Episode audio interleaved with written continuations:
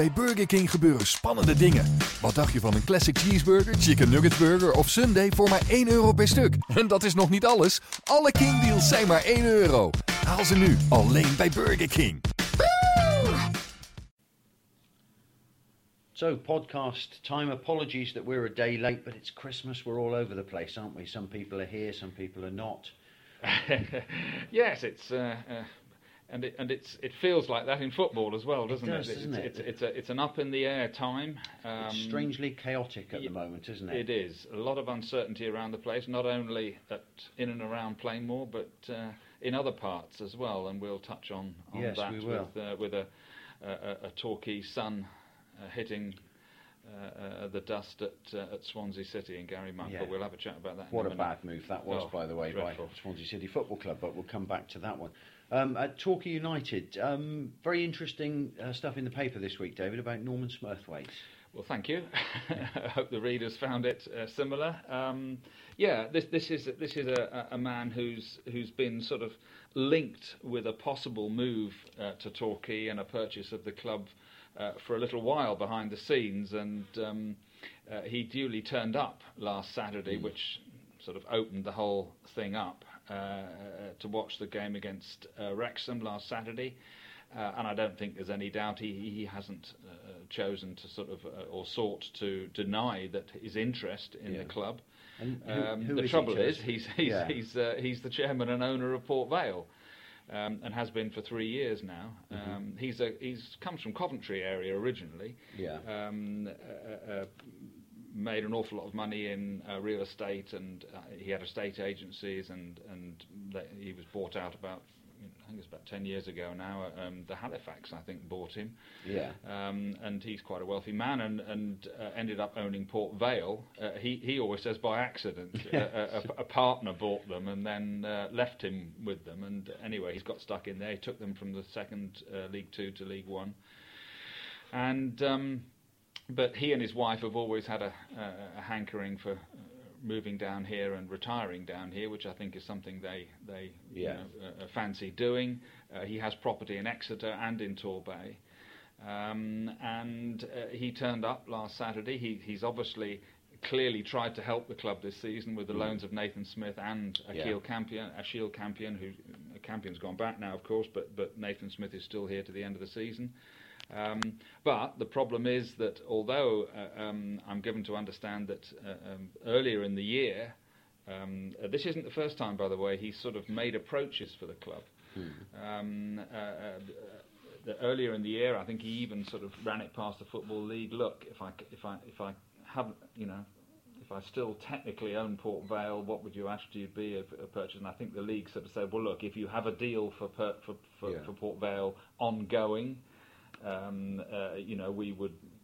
You know, look reasonably favourably on that, but unfortunately at the moment I don't think he has a buyer for Port Vale, and his, you know, as he was saying in the paper on Wednesday, um, you know, that's not possible at the moment for him to to buy United, which uh, uh, and uh, I suppose the shame of him is I, I think just to give people a bit of a taste of him, uh, he's I think there's a bit of the Mike Bateson about him.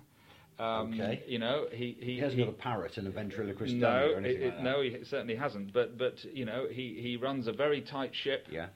Uh, but he is a wealthy man, and he is prepared to put his money where his mouth is, which of course is what Torquay United desperately need at the moment.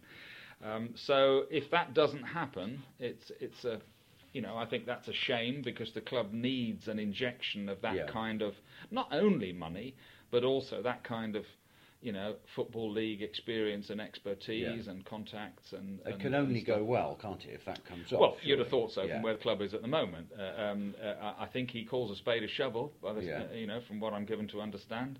But maybe that's not a bad thing either. Um, uh, but as we as we speak, uh, my understanding is that that doesn't look as if it's going to happen. At least not now. Uh, Okay. uh, now, who knows what might happen a little bit further down the road. Because we're, we're heading towards a crucial period in the season Yeah, for all sorts of reasons, aren't we? January's transfer window. Yes.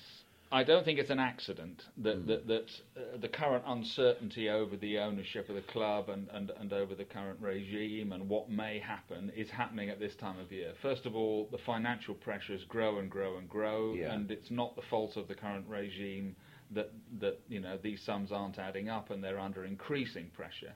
And secondly, from the football point of view, you're approaching the January Yeah. window. Now, United are where they are for a reason, presumably, um, and uh, um, you know they're going to need some strengthening in January if they can possibly do it. And and I, it, it's you know we're here for a reason, aren't we? And and um, uh, uh, both off the field with the ownership issues and on it with uh, uh, you know whoever is running the club in the new year, you know will need presumably to try and give Kevin Nicholson. Uh, a, a bit of clout to try and strengthen the strengthen the squad. 'Cause you Uh, and presume at the moment, yeah. because at the moment, all he's been able to do is, you know, with all due respect to the Ben Gerrings and the Sean Finches and and um, you know uh, Andre Wright, who's costing very little money from West Brom on Yeah. loan, you know, that's the sort of market he's been able to to, to go in. Um, and um, you know, okay, they they they you know certainly right. I think is helping at the moment, um, and we, we'll see what roles the other two can play. But I think most supporters would their opinion would be, well, we need a bit more clout than that at the Need moment. some experience, don't we? That's it. side? And Yeah. Kevin's been saying that over and over again privately. Um, they've got a big squad um, Yeah. of players, uh, uh, and uh, you know you can question the you know the thinking behind that.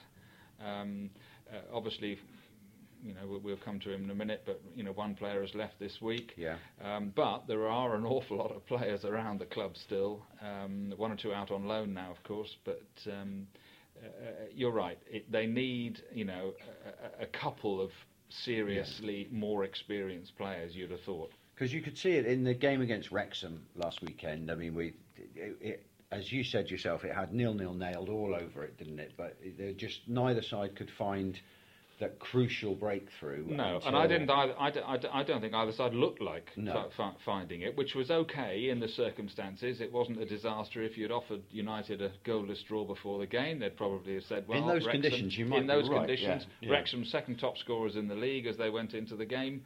Um, United have got an awful defensive record. All right, clean sheet at Braintree Mm-hmm. uh, after a fairly lively first 20 minutes. Um, um, and you'd have thought, okay, well, in a howling gale blowing down the pitch, United haven't scored with it before half time.